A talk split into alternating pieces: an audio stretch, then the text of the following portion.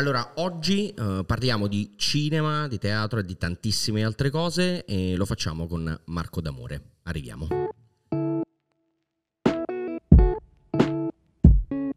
Signori, bentornati, benvenuti a una nuova puntata di Spigola, un podcast di Collateral. Io sono Andrea Tuzio e come vi dicevo poc'anzi, oggi con noi Marco D'Amore. Ciao Marco. Buongiorno Andrea e a tutte le persone che ci guarderanno e ci ascolteranno. Allora, prima di tutto, eh, come stai? Devo dire che sto molto bene quando torno in questa città perché Milano mi ha adottato più Eh di sì. vent'anni fa e ho vissuto qui un momento veramente fondante della mia vita perché ho trascorso cinque anni, tre da studente della Paolo Grassi e due cominciando a muovere i primi passi. mi, ha, mi ha cambiato molto lo sguardo sulla vita e sulle cose Milano. Lo capisco. Io e te veniamo dalla stessa città. San Nicola la strada è in provincia di Caserta. Amen. esatto. E Milano ha aperto eh, la mente, la strada, la carriera, sia tua, anche nel mio piccolo, stessa cosa. eh, ed è meraviglioso eh, trovarsi qua, trovarmi qua a parlare con te per tutto quello che hai fatto. È molto bello, sono molto emozionato, a differenza di tante altre volte. Però partiamo subito. Allora, Spigola, noi cerchiamo di raccontare ai nostri ospiti a partire dal loro processo creativo, perché questo è un, uh, è un podcast che parla di creatività, ehm, il loro immaginario, le loro esperienze. Hai già accennato a qualcosa così, insomma, da offrire un punto di vista diverso a chi ascolta, a chi ci guarda. Oggi lo faremo con te. Spesso si parte dagli inizi, abbiamo detto da dove arrivi, però stavolta no, perché oggi vorrei soffermarmi prima di tutto sul presente. Perché proprio ieri è uscito al cinema il tuo terzo film, Caracas, e quindi subito, di che film si tratta? Punto numero uno. Ti andrebbe di raccontarlo, insomma, a chi ci ascolta. Allora, innanzitutto c'è da dire che Caracas nasce da un meraviglioso romanzo di Ermanno Rea che si chiama Napoli Ferrovia. È scritto nel 2007 ed è um, una sorta di diario di bordo di un'avventura realmente accaduta al grande vecchio scrittore napoletano che torna a Napoli dopo più di 40 anni di esilio e si imbatte, nessuno sa perché, quindi questo già preannuncia un, un certo mistero intorno alla storia, in questo curioso uomo che tutti chiamano Caracas Sì. che è un ragazzo che è cresciuto con un ideale legato alla, alla destra italiana, a certi valori della destra italiana, e che in un momento cruciale della sua vita dice di se stesso di non potersi più definire occidentale. Quindi la svolta della sua vita è, come dicono i musulmani, ritornare all'Islam, quindi si converte. In quest'uomo convivono queste due anime ovviamente che confliggono e il vecchio scrittore e Caracas compiono un viaggio in una città che lo scrittore non conosce più e che attraverso Caracas riscopre nelle sue bellezze, nelle sue miserie, nelle sue meraviglie, nelle sue povertà. E tra di loro c'è un rapporto che a volte li avvicina facendoli sentire mh, simili seppur distanti e li fa confliggere perché ovviamente su tanti temi, sull'amore, sulla vita, sulla politica, sulla visione della città sono, sono distanti.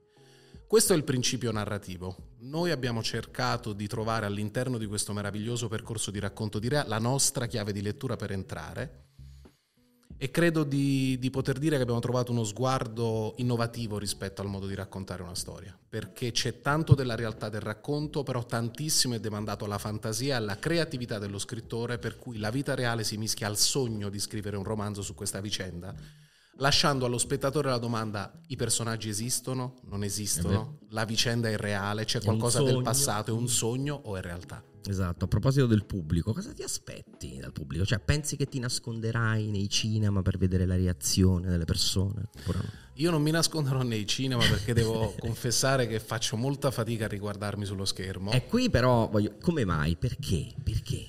Non lo so, non sono mai riuscito a superare quello scalino di accettazione di, come sono fatto, delle cose che faccio, oppure forse per, per un processo di autocritica troppo feroce. Per cui dico sempre, quella la potevo fare meglio, lì potevo girare diversamente, forse lì ho diretto non, non con tutta questa esperienza agli attori, non lo so, quindi il lavoro è finito e lo lascio al pubblico. Ci sta perché, per esempio, io non riesco mai a risentire quello che faccio ed è lo stesso motivo che hai descritto. Eh, il tuo coprotagonista sul set, uno dei più grandi attori del panorama italiano, nonché tuo mentore, nonché nostro concittadino, a Caserta che è attaccato a San Nicola, spiego per chi insomma non conoscesse la geografia Del luogo. del luogo esatto.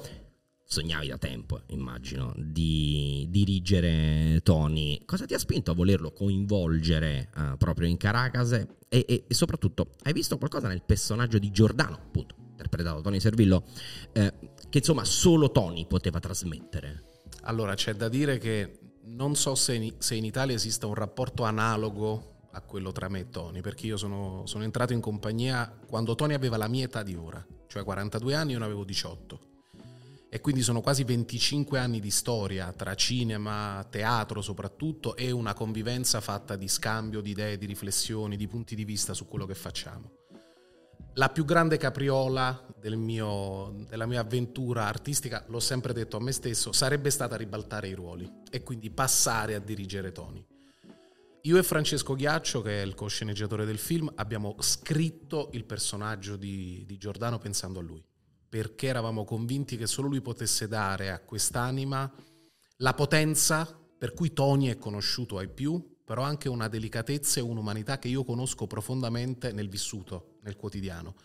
E infatti credo che lui abbia regalato a questo grande vecchio, senza paura di essere vecchio, è che è un'altra grande qualità di pochissimi attori, una fragilità che mi ha un po' straziato, devo essere sincero. Ah, mi piace questa cosa. Possiamo approfondire un secondo? Perché ti ha straziato?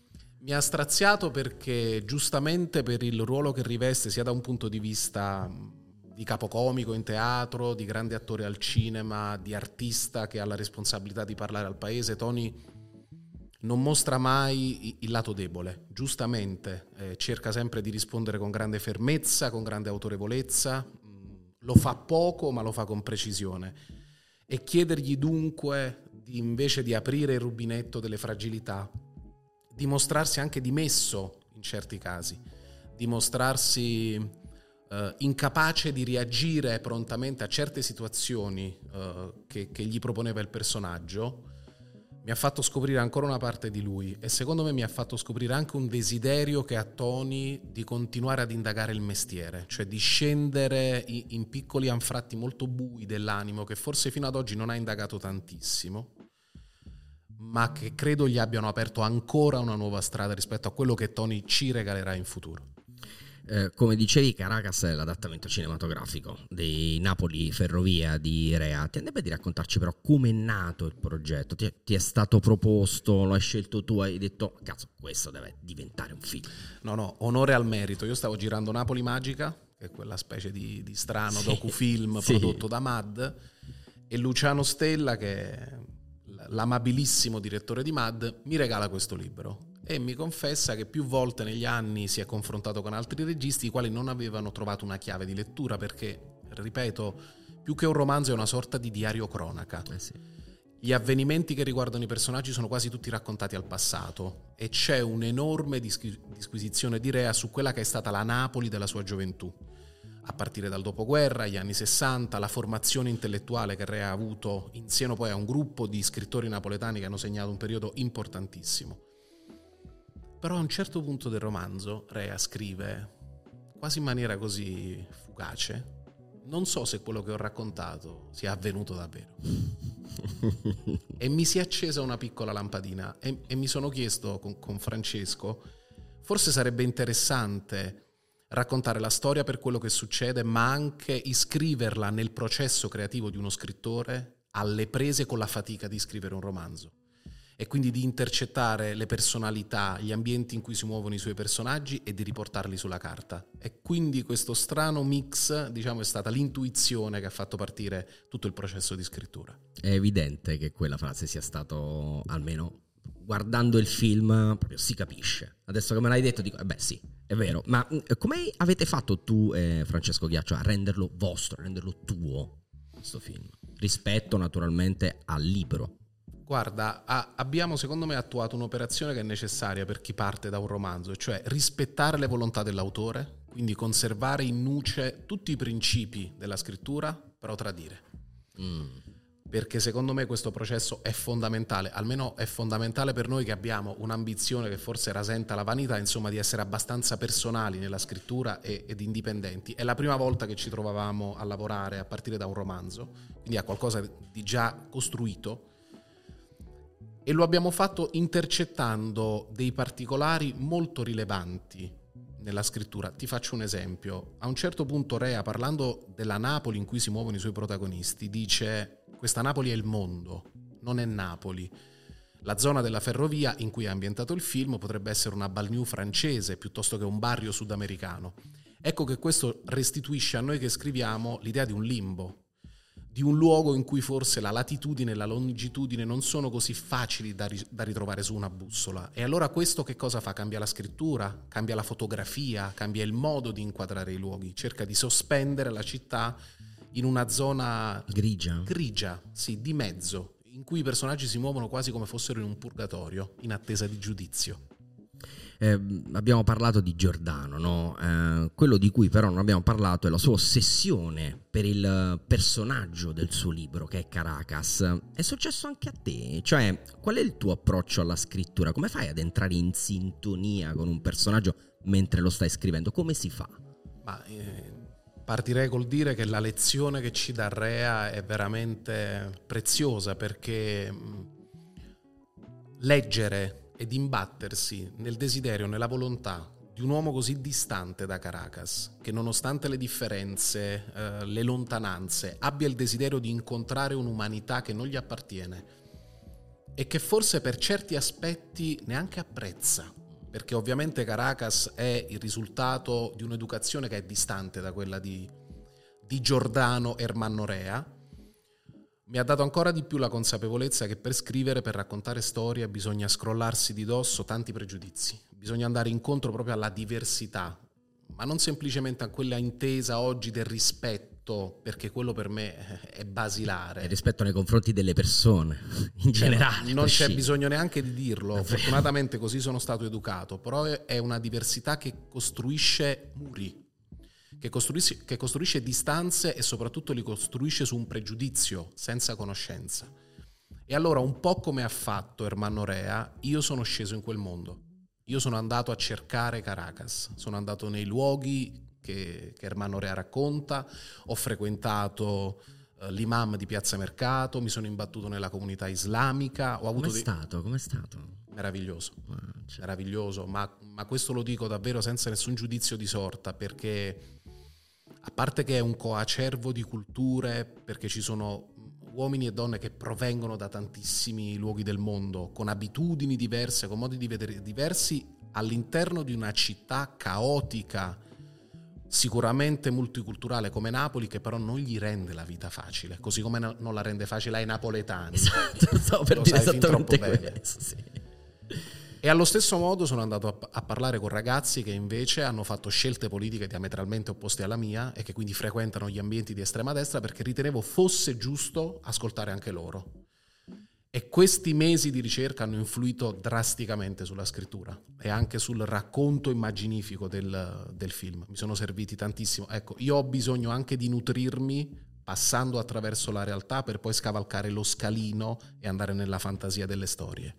Perché a questo proposito, eh, nel film la vita e la scrittura si fondono no? tra loro, allo stesso modo le vite di Caracas e Giordano no? si incastrano, si incrociano, si, si, si, si, prendono dentro, come dicono qui quando fanno un incidente a Milano. Eh, guardando il film ci troviamo di fronte a, lo dicevo anche prima, una continua altalena tra ciò che è reale e ciò che invece è viene immaginato? È, un dubbio che pensi lo spettatore avrà fino alla fine? Cioè, era magari anche quello il tuo scopo oppure no? No, il mio scopo, uh, così come, come, come, è quello che chiedo da spettatore a un film o da lettore a un libro, è che chi scrive chi racconta lasci la possibilità al lettore o allo spettatore di completare il percorso cioè di concludere con le proprie riflessioni, con le proprie emozioni, con i propri sentimenti, col proprio processo intellettuale.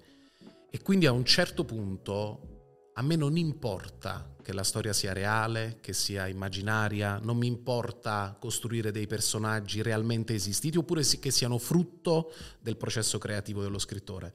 Mi importa che il, che il, pubblico faccia un percorso che sia emotivo, che sia intellettuale, che sia sentimentale e che alla fine metta lui il punto alla storia, dicendo quel personaggio è quello, la storia è questa, i rapporti tra di loro sono questi, mi interessa molto e mi intriga molto questo tipo di processo creativo. Cioè lasciare allo spettatore la possibilità di non di decidere, ma forse anche di decidere un pochino la storia qual è. Cioè, sono io che guardo e attraverso la mia interpretazione dico, ah, ma è andata così.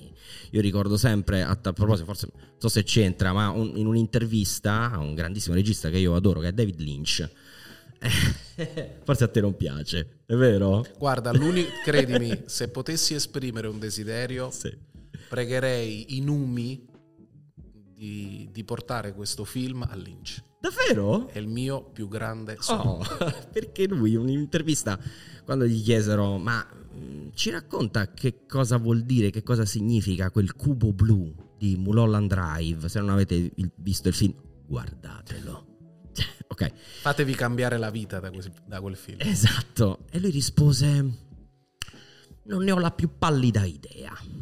Cioè, perché giustamente dice, io ce l'ho messo ed è una mia visione. Scegliete voi che cos'è. Perché naturalmente il cubo all'interno del film ha un senso, no? E un po' mi piace questa cosa. Fate voi. Fate no, voi. Ma, ma, questo secondo me è, è, anche meraviglioso perché non tutto si capisce con la testa. Ma no, certo. Cioè ci sono cose che si intuiscono, ci sono intuizioni che hanno a che fare con eh, la capacità, con il talento, ma che non sono spiegabili e quindi rimangono sospese anche per lo spettatore. Però il fatto di arrovellarsi sulle cose, e questo poi secondo me ha anche a che fare con la fortuna a volte di potersi imbattere nella complessità delle cose e non sempre linguaggi semplici che stanno lì e che sono bidimensionali alla portata di tutti, ma proprio arrovellarsi, cimentarsi con qualcosa di complesso e quindi cercare di, di tradurre i segni di un autore è un percorso meraviglioso. Quanto l'abbiamo persa sta roba negli ultimi boh, 12, 13, 15 anni? Perché secondo me arrovellarsi, come dicevi tu, sulle cose complesse è un qualcosa che nella società in cui viviamo no, non facciamo più, o almeno tutto quello che ci arriva è già confezionatissimo. Come... Quanto, quanto perdiamo? Troppo? Non lo so, io mi sento molto distante con, con, le generazioni attuali, anche se ovviamente il lasso di tempo trascorso non è così grande, però io sento di venire proprio da un altro mondo, un altro mondo in cui, soprattutto nel momento dell'educazione teatrale, dell'educazione cinematografica, a me veniva richiesto necessariamente di imbattermi e di confrontarmi con la complessità. E per me la complessità sta nello scoprire grammatiche che non riesci a leggere immediatamente nell'imbatterti nel pensiero e nell'immaginario di un autore ostico, nel trascorrere tanto, tanto, tanto tempo appresso a una cosa. E invece oggi, lo sapete benissimo, i messaggi devono essere rapidi, concisi, sintetici, diretti. Immediati. Esatto si può, va bene. Torniamo al film. Ha già fatto vecchio comunque. No, no, no. Abbiamo fatto vecchio tutte e due. Eh beh, vabbè. sì, eh beh, tu, 42 tu, io uh, 41. Adesso la guardiamo insieme, eh. Eccola qua.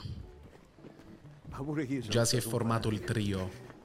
Già si sono insaldate le tre anime. E lui comincia col dire anche io sono stato un fanatico, quindi quasi riconoscendosi del personaggio che gli è stato antagonista. Che siete esseri umani pure voi. Nessuno si può approfittare, nessuno vi può umiliare. Voi e racconta di un principio che forse lo fa rassomigliare a Caracas, pur, part- pur partendo dagli antipodi, però tutti e due cercano questo desiderio di comunità, di risollevare gli altri, soprattutto i più, i più poveri. Gli ultimi. Che cosa non avremmo fatto per la democrazia?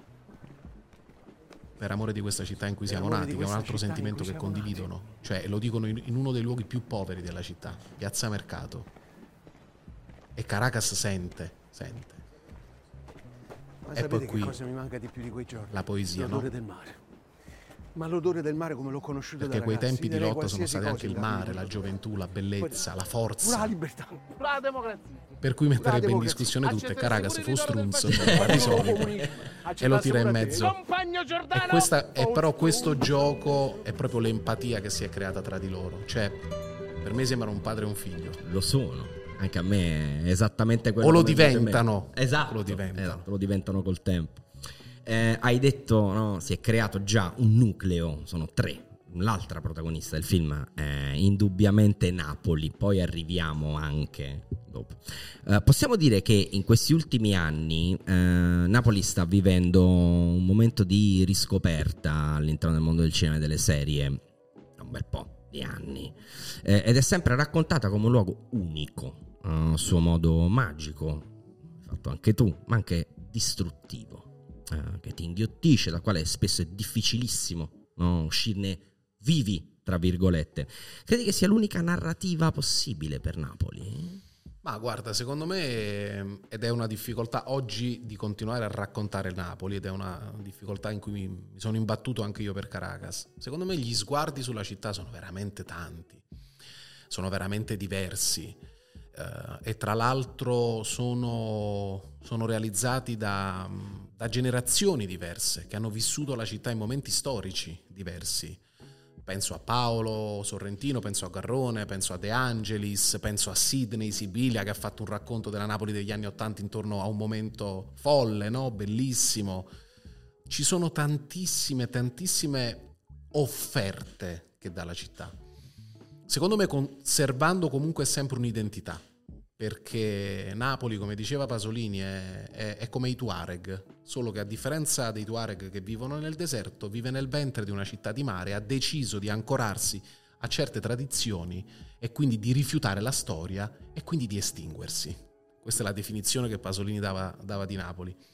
Però queste visioni producono, secondo me, poetiche diverse, modi di raccontare la città diversi, modi di, di intercettarla. Ed è bello anche perché Napoli è una città che riesce ad essere antica e moderna insieme, cioè offre al cinema degli scorci che forse in altre metropoli non ci sono più, però ti dà anche la possibilità di raccontarla moderna e quindi fredda e quindi metallica. Penso che sia uno dei luoghi in cui un autore può essere più sollecitato in assoluto, perché a Napoli c'è tutto c'è il paradiso e ci sta l'inferno, ci sta la bellezza e ci sta la miseria, c'è la tradizione e c'è una modernità che ripropone poi un linguaggio sempre più moderno, no? Torno adesso sulla, sulla, polemica sul pezzo di, di Emanuele, di Gioielie, no? per cui la, l'Accademia della Crusca napoletana si è lamentata, ma quella è una lingua che lui non conosce, quella è la sua lingua, quello è il suo napoletano, è il suo modo di esprimersi. E poi vorrei fare una gara per conoscere chi veramente sa quel Grazie. vecchio napoletano. Guarda, ti ringrazio. Io una volta, proprio fa io una volta per lavoro sono stato, insomma, mi hanno chiesto di riscrivere i testi di Liberato, ok?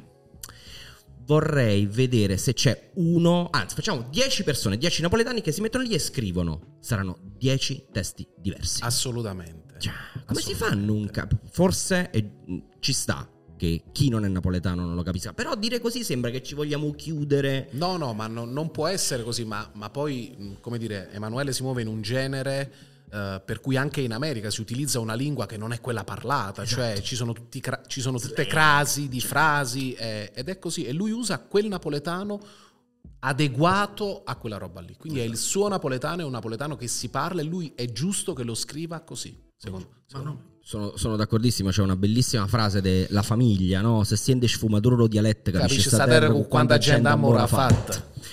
Ecco, quindi si può capire con questa frase quanto possa essere complesso anche, quanto possa essere complessa la lingua napoletana. Però facciamo un passo indietro adesso. Al momento in cui hai deciso di diventare anche regista, perché tu mi nasci attore, in un'intervista hai detto di aver provato sempre più interesse per i temi invece che per le storie dei personaggi, cioè i temi, i grandi temi. E questa è la motivazione che ti ha spinto a fare il passo dietro all'obiettivo? Devo dire che in maniera indipendente, soprattutto a teatro, ho sempre scritto e diretto, perché ho creduto in questo modo di rispettare la mia natura, che è molto più vicina a quella dell'autore. Io quando parlo di non essere interessato troppo ai ruoli, lo dico con il rispetto degli attori e delle attrici che invece amano sognare i personaggi. Invece dobbiamo sognare le storie, i temi, devo partire da lì per cercare poi di raccontare gli esseri umani che le vivono e che le attraversano ho avuto la fortuna di crescere in un ambiente fertilissimo che, che è stato Gomorra la serie. Io ovviamente sono uno degli esempi più lampanti perché ero l'attore che è diventato il regista, ma al pari di me operatori di ripresa sono diventati direttori della fotografia, assistenti ai costumi, costumisti, cioè Gomorra è stata veramente un vivaio. È una fucina. Davvero. Una fucina di talenti e questo va attestato a chi ha prodotto e chi ha, a chi ha distribuito la serie. È perché una delle migliori serie in assoluto, ma da tutti i punti di vista, di sempre almeno nel nostro paese, ma non soltanto perché ha ricevuto no, in tutto il mondo giustamente le lodi che meritava, cioè, ma proprio senza dubbio, cioè, veramente. Era... Com'è stato? Io poi te l'ho chiesto tante volte. Com'è... Adesso è finito, eh? com'è stato? Finire, dici? Tutto, Ah, tutto, tutto. tutto, tutto. Com'è stato Eh, il viaggio È stato uno tsunami. Mamma mia. È stato uno tsunami nella vita privata, nella vita artistica. Ha smosso sicuramente tante cose. Secondo me il fatto anche che oggi la città di Napoli sia il centro dell'audiovisivo italiano in termini proprio di numero di produzioni cinematografiche, televisive, nazionali e internazionali, lo si deve in parte a Gomorra. Certo. Non mi attesto nessun merito io, lo attesto a chi l'ha prodotta, perché Gomorra ha acceso un interesse sulla città, sui Esatto. temi che poteva, che poteva produrre. E poi mi ha dato la possibilità di misurarmi con il mio primo film, con la scrittura, mm, mi ha, mi ha fatto conoscere eh, dei professionisti che oggi fanno parte della mia troupe, che mi seguono da anni e che sono diventati veramente il motore di tutto quello che faccio. Quindi non saprei quanto essere più riconoscente Certo. a quelle esperienze di così. Eh, quale regista ti ha aiutato maggiormente nel capire il mestiere che poi insomma, hai scelto di fare? Che cosa ti ha insegnato? Immagino non ce ne sarà uno. No, soltanto. ma secondo me la cosa bella dei registi che ami è che ti complicano l'esistenza. Cioè, che tu li guardi e dici, ma io dove mi avvio? Eh, ma, sì. ma aro vaga, E quella la bellezza. No, sono tantissime le esperienze. Due, eh, per similitudini tra loro, sono l'esperienza artistica di Vittorio De Sica e di Orson Welles, perché due grandissimi attori, due grandissimi registi, due che hanno cambiato linguaggio e grammatica cinematografica, due che si sono misurati con il teatro, con il cinema, con la televisione, con la scrittura, con la produzione e quindi di loro ovviamente oltre alla bellezza delle opere che ci hanno regalato mi interessa questo- questa curiosità spasmodica per tutta la macchina, che è una cosa che io riconosco anche a me stesso, ovviamente con tutti i limiti e le deficienze del caso. Poi io sono un grandissimo amante di Sergio Leone, cioè Ok. dello sguardo che lui aveva sul mondo, sulle storie, sulla capacità di raccontare le donne, gli uomini, le relazioni tra loro e questo bellissimo solco che tracciava tra il sogno e la realtà che, che per me è proprio un motore, perché io faccio molta fatica a stare ancorato alla realtà delle cose, ho bisogno di evadere, ho bisogno di, di eresie, ho bisogno di vertigini e in questo senso Lynch, eh, come, come si dice qui a Milano, ma bicciata a cervello. ci credo, ci Perché credo. ovviamente ti imbatti nei film di Lynch e fai gli incubi per anni, Mamma mia. però quegli incubi poi producono visioni e quindi cerchi in- maldestramente di copicchiare cose. Almeno io da ragazzino quando ho visto il mio primo film di Lynch, purtroppo per me Mulholland Drive è stato ha acceso proprio la creatività. Io ho detto "Ma quindi si possono fare cose così a prescindere da quale strada intraprendi". Meraviglioso. Prima di Caracas, come dicevamo, hai diretto L'Immortale e Napoli Magica. Ma come nasce un film? Cioè, cosa leggi, cosa guardi? Cosa fai in quei periodi per alimentare la tua creatività e per poi sviluppare l'idea in maniera concreta? Secondo me le cose da, da fare sono tante, alcune sem- possono sembrare anche distanti Mm. dal processo creativo. Eh, io devo dire che, che per educazione ricevuta sia in famiglia che, che soprattutto in seno a, a Teatri Uniti, che è la compagnia di Tony nella quale sono cresciuto, sono stato abituato fin da subito ad ascoltare tantissima musica, per esempio. Per me la musica è proprio benzina. Io scrivo con la musica e ad ogni storia cerco di attribuire un percorso musicale. Leggo tantissimo, ma leggo. cerco di, di leggere mh, cose anche molto distanti da me, forse anche cose che in principio possono non interessarmi. Perché al di là dei temi che propongono mi interessano le grammatiche, cioè mi interessano le strutture, cioè come le persone raccontano al di là di quello che raccontano. Mi è un po' preclusa l'osservazione pubblica, perché diciamo da dieci anni a questa parte faccio un po' fatica a muovermi inosservato. Lo so benissimo perché tanti anni fa, quando ci venisti a trovare in radio, io lavoro con quello che è mio fratello, mio collega, mio amico da vent'anni, Mauro Corvino, quando lavoravamo ancora a Radio DJ. Uscimmo, a parte che in radio ti volevano conoscere tutti, Linus ci disse se non mi portate Marco su vi ammazzo, eh, insomma, tipo, abbiamo fatto il nostro dovere, uscimmo a bere un caffè, eh, siamo riusciti a parlare in maniera continuativa, credo 10 minuti su un'ora. Ti fermavano tutti. E quello, com- come la vivi? Adesso, insomma, all'epoca io dicevo, ma come cacchio fai? Cioè, sei sorridente con tutti, riesci ad avere una parola con te. È difficile. Oggi com'è? No, è sempre difficile. Io la vivo ancora con stupore perché eh, certo. venendo da, da, un'idea legata al mio mestiere molto di nicchia, perché sì, sono sì. cresciuto su un palcoscenico, per eh. cui diciamo questa popolarità non esisteva, eh, anzi molte volte gli attori non li riconosci neanche quando escono poi dai camerini svestiti i panni dei personaggi. La vivo con stupore, la vivo con meraviglia e con enorme riconoscenza. Uh, è chiaro che va detto che ti cambia la vita, oh. ovviamente, perché appunto non, non puoi girare in, inosservato e uno dei principi del mio mestiere è spiare gli altri. È vero. Allora, se prima lo potevo fare e, e magari qualcuno si chiedeva ma questo che vuole, oggi dice Ah, ah. E invece io sono solo incuriosito da, da come qualcuno beve un caffè, certo. o come una ragazza accavala le gambe, o come due parlano animatamente, cioè mi interessano i comportamenti, quindi lo devo fare con, con discrezione, ecco. Ti capisco perché io per fortuna riesco a farlo ancora, perché per fortuna da quel punto di vista sono abbastanza sereno e mh, mm, ricordo io tanti anni fa scrivevo delle robe che erano una sorta di crossover tra prosa e poesia mi ricordo che vidi una volta una ragazza seduta con le gambe incrociate, ok? Quella semplice immagine fece sì che io tornassi a casa e scrivessi qualcosa su quelle gambe incrociate, ma sulla storia di quella ragazza che io non conoscevo. Ma quindi ti capisco che cosa significa, no? Posso percepire da lontano che cosa significa osservare gli altri e immaginarsi i mondi. Oggi purtroppo faccio un po' più di fatica a immaginarmi i mondi perché forse sono troppo dentro a questo.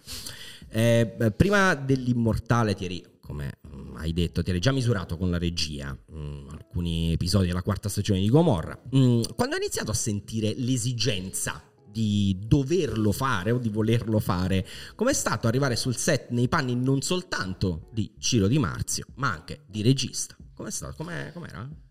Eh, devo dire che, che, condividere i due ruoli non è, non è facile. Eh, lo puoi fare soltanto se intorno a te hai delle persone che condividono un percorso, sanno esattamente dove vuoi andare e quindi quando tu te ne scendi, perché è fisiologico che ci siano delle cadute, loro sopperiscono, loro colmano i vuoti perché capiscono il momento. Eh, e devo dire che io ho intorno veramente un entourage di persone incredibili che mi seguono dalla quarta stagione di Gomorra, hanno fatto con me l'Immortale, Napoli Magica, Caracas, senza le quali farei fatica ad andare avanti.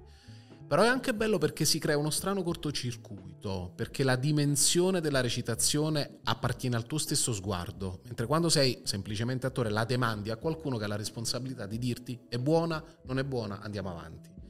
E questo secondo me da una parte incredibilmente, questo mio doppio rapporto, da una parte uh, implementa le mie skills come regista e dall'altra invece sapendo quanto sono esigente mi mette come attore nella condizione di, di dare sempre il massimo perché so che poi quando mi vado a rivedere al mondo faccio schifo e quindi me le suono. E allora quando sto dall'altra parte e vedo la sedia del monitor vuota e mi immagino lì dico ok mm a palla di cannone. Certo, ma eh, attorno a te c'è qualcuno che dice, oh ma secondo me sarà un po' meglio. Sì, immagino di sì. Sì, certamente, non ti dico Tony. che poi ricordiamo è uno che non sta proprio attento al particolare. Tony vede e sente tutto, la qualsiasi, quindi molte volte, e questo è stato ovviamente per me un plus, lui mi ha diretto involontariamente e con la discrezione che solo lui sa usare perché Tony nel momento in cui ha accettato di fare questo film si è affidato completamente a me. Ha detto adesso tu sei il regista, io sono l'attore. E questo secondo me... Ma quanta è... emozione hai provato? Cioè ragazzi stiamo parlando ovviamente del più grande attore italiano e soprattutto tuo mentore come dicevo prima. È un'esplosione di emozioni. Come si fa a stare tranquilli? Devo dire che però con Tony c'è una frequentazione di palco veramente segnata nel tempo. Certo, Io ho fatto tre spettacoli con Teatri Uniti, uno in particolare, la trilogia della villeggiatura, ci ha visto in scena insieme per quattro anni. Avevo già fatto un film con lui che è il mio debutto cinematografico, Una vita tranquilla di Cupellini, e quindi a un certo punto questa emozione e anche questo rispetto si mettono da parte perché si gioca, Ok. si gioca tra attori e quella è la bellezza. E poi fortunatamente ci intendiamo, ci piacciamo l'un l'altro e quindi la cosa diventa più più semplice. semplice. Abbiamo citato Ciro Di Marzio, che ha rappresentato il personaggio con cui insomma, è arrivato il grande successo, ne parlavamo prima. Eh, se da un lato c'è il bello di interpretare un personaggio amatissimo dal pubblico, uno dei personaggi più amati della storia delle serie TV, credo, in Italia e non soltanto, dall'altro però c'è il rischio di rimanere intrappolati no? Mm, proprio in quel personaggio. Cosa hai fatto se hai dovuto fare qualcosa per toglierti un po' di dosso l'ombra del personaggio? O meglio, hai temuto o percepito questo rischio?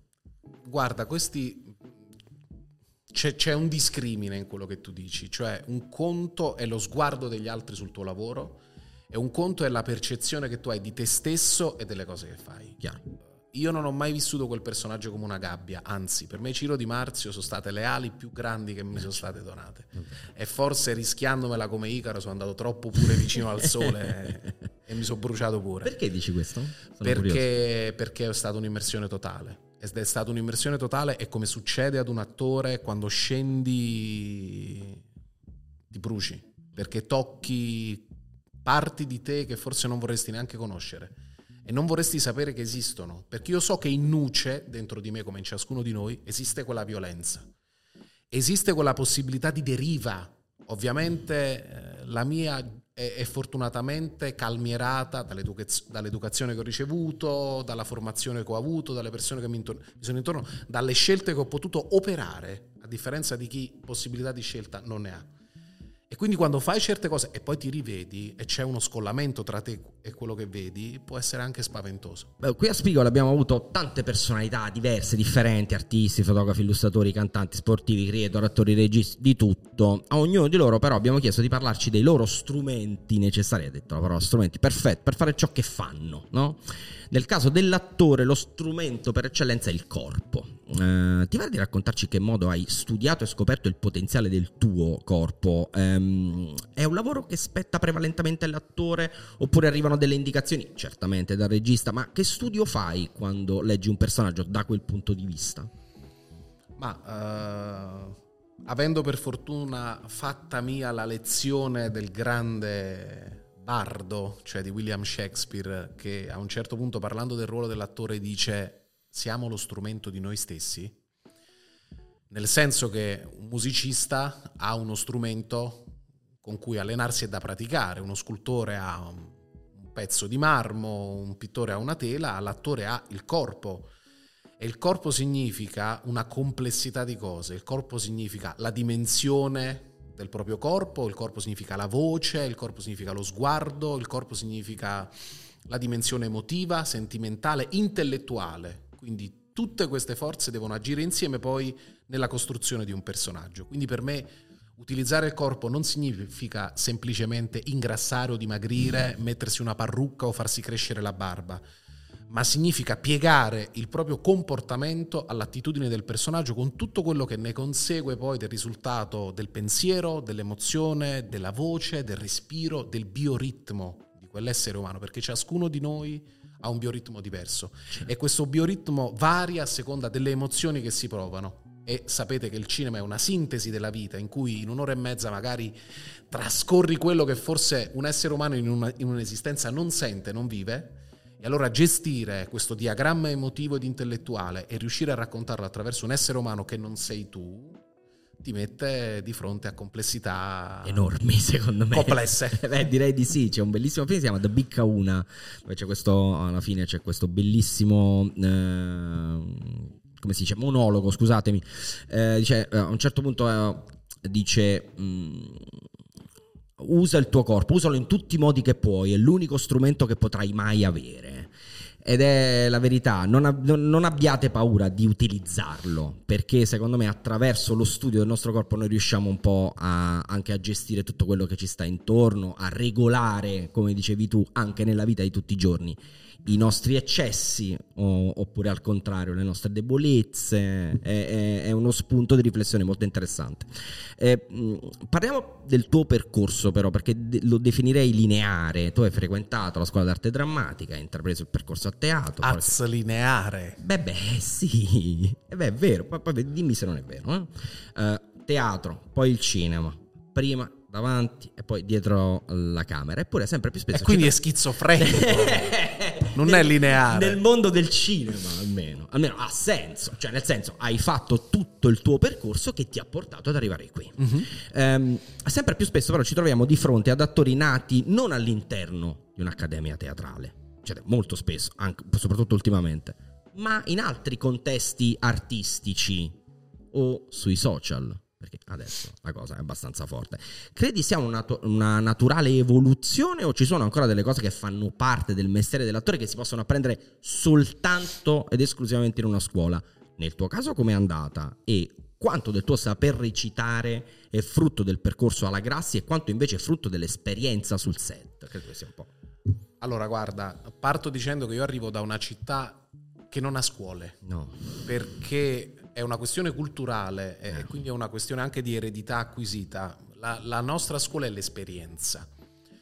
E io ho fatto una scuola altrove in questa città, quindi posso dire di stare in mezzo ai due principi e quindi di non credere a nessuno dei due. A me non importa che un attore ed un'attrice abbiano fatto una scuola, abbiano fatto esperienza, arrivino da un mondo piuttosto che un altro. A me quello che interessa è l'ossessione, la serietà, la determinazione con cui si mettono alle prese con il mestiere, che è un mestiere di una complessità infinita. Faccio sempre questo esempio. Facimmo e corno. Sempre. Ti devi fare un'operazione al cuore. Va bene. Va bene? Ti rivolgi al miglior chirurgo possibile Decisamente. o quantomeno a uno che posto di fronte ai ferri del mestiere sa riconoscere un bisturi da un altro e quello è proprio il primo passo. e, e noi non lavoriamo sul cuore delle persone, Chiaro. Certo che sì. noi lavoriamo sul cuore. Cioè l'ambizione di un'attrice e di un attore dovrebbe, es- dovrebbe essere adesso il cuore dello spettatore lo faccio fermare. Fermare.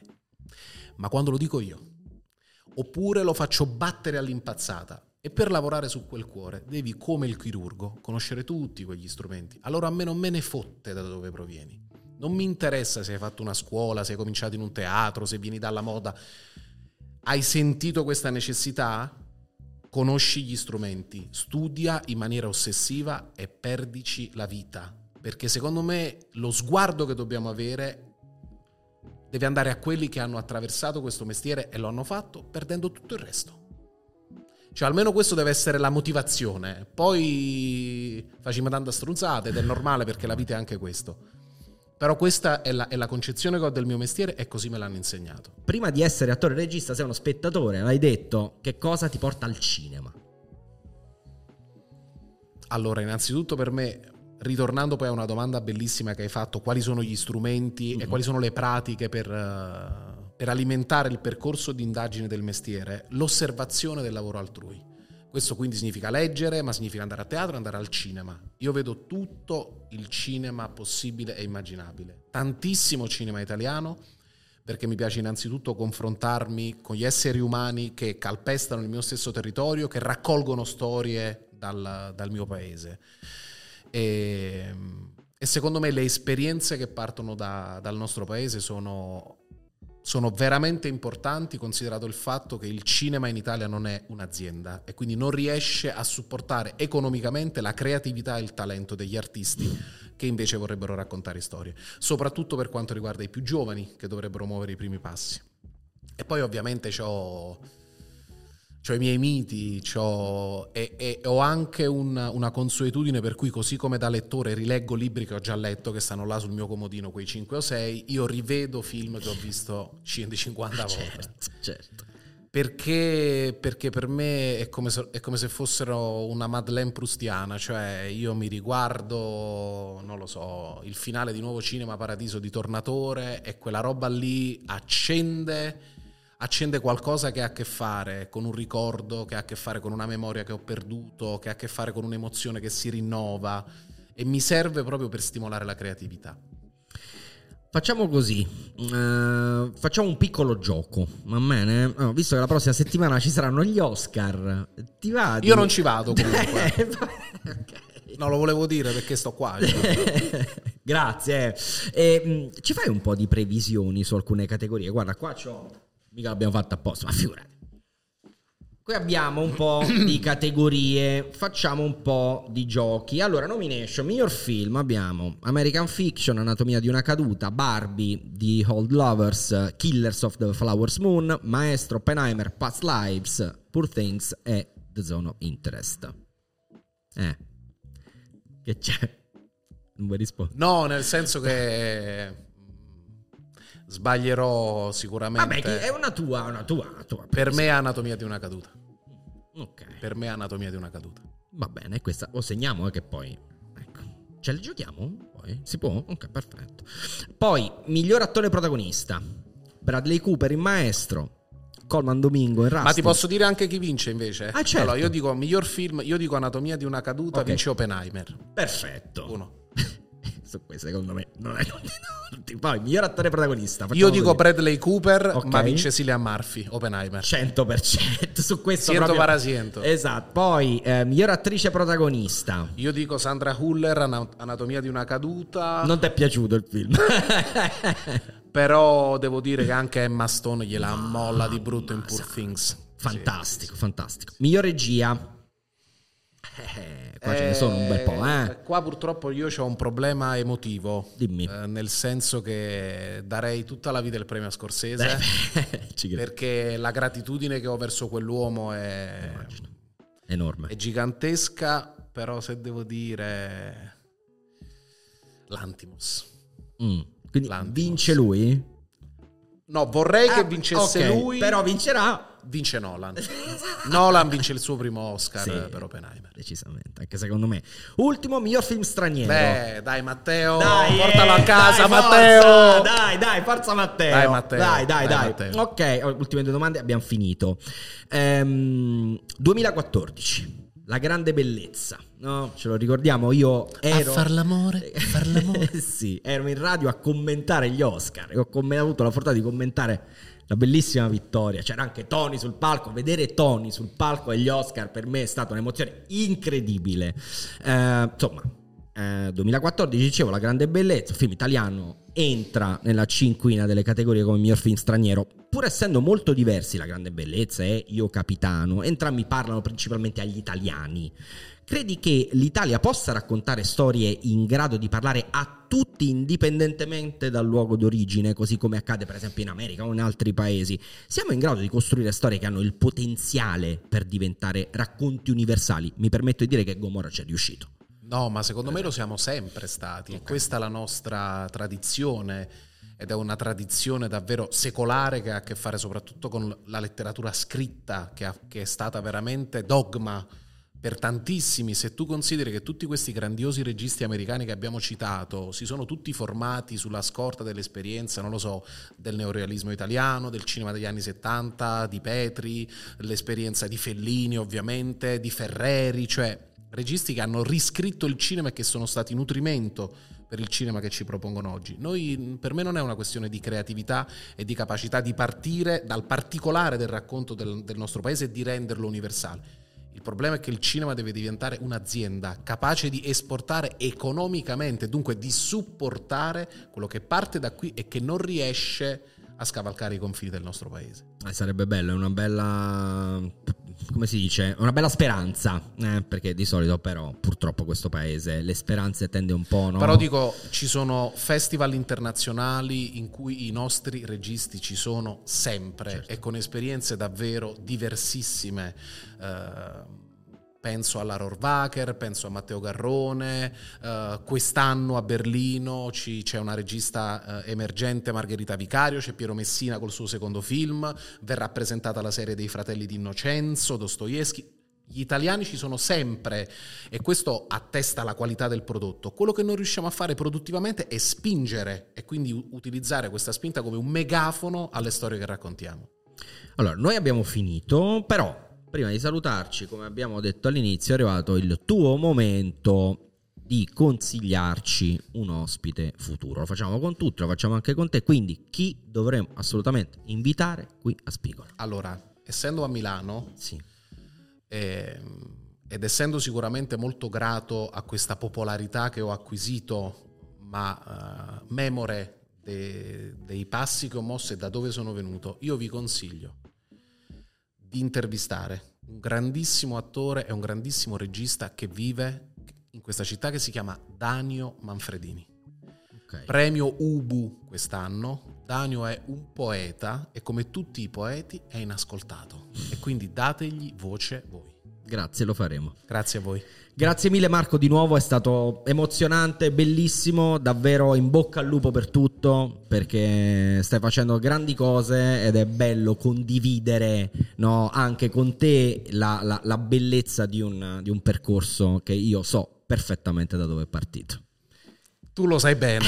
Grazie mille Marco, Grazie, davvero. Grazie. Signori, noi abbiamo finito, alla prossima, peace. Love.